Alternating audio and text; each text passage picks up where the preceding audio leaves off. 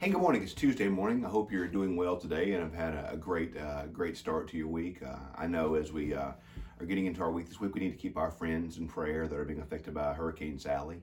Uh, so let's be sure to be praying for them, especially, and for our friends out west that are dealing with the wildfires. So many needs in our world right now. So many needs in our community. So let's uh, be let's be sure to be prayerful, and um, not just in this season, but in all seasons, but especially right now. Pray for our nation. Um, pray for each other. Um, there's no greater thing we can do than pray for each other, pray for the world, and then let our prayer form us to allow our prayers to affect our hands and our feet. Uh, Mom used to always call that putting putting feet to your faith, and so let's uh, let's put feet to our faith today. Let's pray. Uh, let's care for each other, but let's also um, serve each other in some way today. Uh, our text today, uh, as, we're, as we're reading, we're um, we're going to be reading the end of Job, not all the end of Job, but Job 41. Um, Job's a fascinating book. It's a, a, book about a guy that goes through a lot, shall we say. And then finally, towards the end of the book, he questions God and God responds to him. So this chapter 41 is going to be, we're not going to read all of 41, but we're going to read part of God's response to Job here in chapter 41 of Job. Can you draw out the Leviathan with a fish hook, or press down its tongue with a cord? Can you put a rope on its nose, or pierce its jaw with a hook?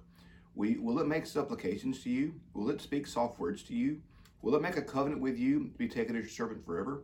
Will you play with it as a bird, or will you put it out in a leash for your girls?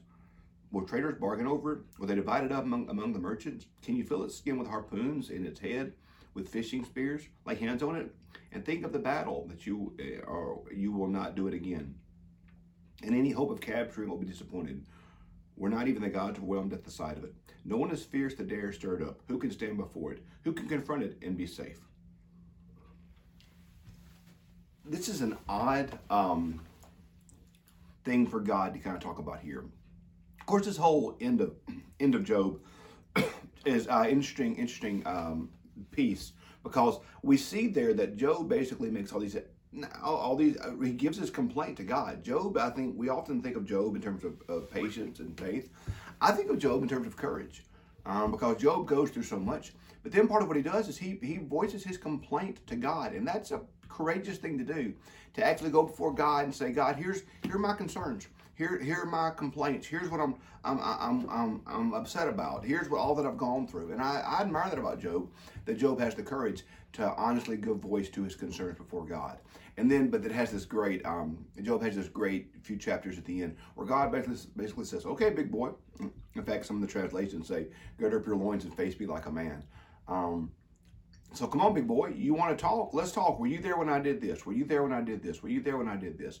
And so I've always thought 41 was interesting because 41 um, talks about the Leviathan. Um, the Leviathan is, is, is, a, is a creature in Jewish um, Jewish kind of legend, if you will. Um, most scholars think it was probably a whale or some type of large fish creature, a shark, perhaps something, something that, that the, the, Jewish people, if you look in the Mediterranean, many of the cultures in the Mediterranean fished and, and sailed. Um, think about uh, the Phoenicians that were that part that were in that part of the world, or or the Carthage or Carthage on the northern coast of Africa, or even Rome. You know, there was a lot of um, a lot of sailing. Think about Paul, how many uh, journeys he takes via sea. Well, remember, Paul's a Roman citizen. Even though he's Jewish, he's a Roman citizen. He's very Roman. The, the many of the cultures around that part of the world, we're going to sail. And, and, and not just on the Sea of Galilee, but sail in the Mediterranean, sail across the world. And, and if you look in the scriptures, the, the, Jewish people don't do a lot of sailing, do they? I mean, they they will go out on the Sea of Galilee or things such as that, but they don't. There aren't a lot of stories in the Old Testament about the Jewish people setting out to sail the Mediterranean. They stayed pretty close to home. They they were pretty close to that area there. So the Jewish people typically were not real big fans of the sea. I think that's one reason why I identify them. I'm not a fan of water myself. And so they didn't go out to sea a lot. They were not a seafaring people. They typically were afraid of the water. In fact, it's very interesting. Um, I, I, don't, I'm by no means a Revelation scholar. There's a lot of folks that know a lot more about Revelation than I do. But one of the things about Revelation that's so interesting to me is that there's no direct quotes of the Old Testament in Revelation but yet, nearly every verse in Revelation has within it an allusion to the Old Testament and would have spoken very loudly to the Jewish people, particularly Jewish Christians. Uh, and one of the interesting parts in Revelation is that there's no, it talks about how there, there's no sea in heaven. And we're like, oh, okay, that that's interesting to us. But what's especially meaningful to the Jewish people is the fact that there's no sea in heaven, meaning the thing that they're most afraid of, the water, the sea, will not be present in heaven. So in heaven, there's a pl- heaven will be a place where our greatest fears do not exist. Uh, we're forever safe with the Lord. Um, so all that to say, this Leviathan that Job references, that God references to Job here, is a reference to this ferocious creature that the Jews knew lived out in the sea. Like I said, probably was a whale or a shark or something like that. And um, God says, okay, basically I caught the, can you, can you catch the Leviathan with a fishhook? Can you subdue it? Can you do these things? You can't do that. I can. God telling to Job that you think you have such depth of understanding. You think you have such strength, such might, such power. God saying you pale in comparison to me. You don't understand me. You don't understand my ways. You don't understand my strength. You don't understand my wisdom. You don't understand. And that's, it's interesting. I, I don't know that we'll read this passage this week or not, but where Job finally responds back to Job, where God responds, where Job responds back to God after God had responded to Job. And Job goes, I put my hand over my mouth. I've spoken much too soon. Your ways are above me. Um, God is God is letting Job know the fullness of who God is and the fullness of God's power and God's strength. And that's something for us to remember. I was preaching Sunday here St. Matthew's about Matthew, um, I'm not Matthew, but um, about Exodus 32 and that whole conversation with God and jo- God and, and Moses. And, and I've said, I don't fully understand this passage. And I think one of the things I've had to learn in my life as I've gotten older, and hopefully as my faith has grown, I hope my faith has grown, uh, is that I, I've taken on more spiritual and intellectual humility, knowing that there's so much about God that I don't understand. There's so much about God that I can't fathom. I, I know what His Word tells me.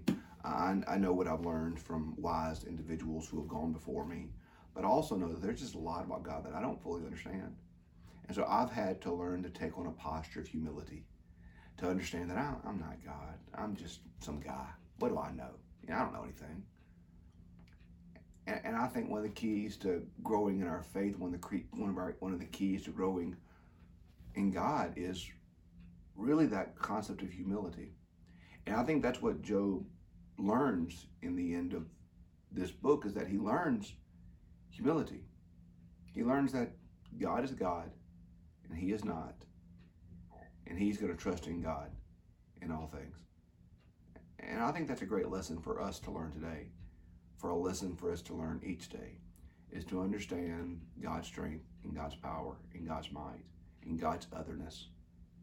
But then at the same time, understand that this same God is so vast and so mighty and so great and so strong is for us. He's not against us.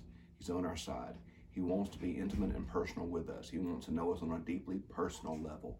And this, that's amazing to me that this God that is so vast and so wide and so strong and so incomprehensible is the same God who wants to um, spend time with me each day. Not just that I want to spend time with him, but this God desires to be in relationship with me. That's amazing. That's amazing. So know this morning that God is great, like the old the prayer that our, we teach our kids to sing God is great, God is good. Let us thank Him for our food. God is great, and God is good. And yes, we should thank Him for all things. We should understand His vastness and His greatness, but also know that He longs and desires to be in relationship with us today. So I pray that today, uh, no matter what's going on in your life, no matter where you find yourself, you can understand just how great God is, how strong He is, how mighty He is, how much He loves us, how much He's for us, and how much He wants to walk with us. So take time with Him today in your reading, in your prayer, in your whole life. Spend time with God, understanding the depth of His love for me and for you. Hey, love you guys. Praying for you. Hope you have a great uh, Tuesday today, and uh, we'll see you uh, tomorrow morning. Have a great day.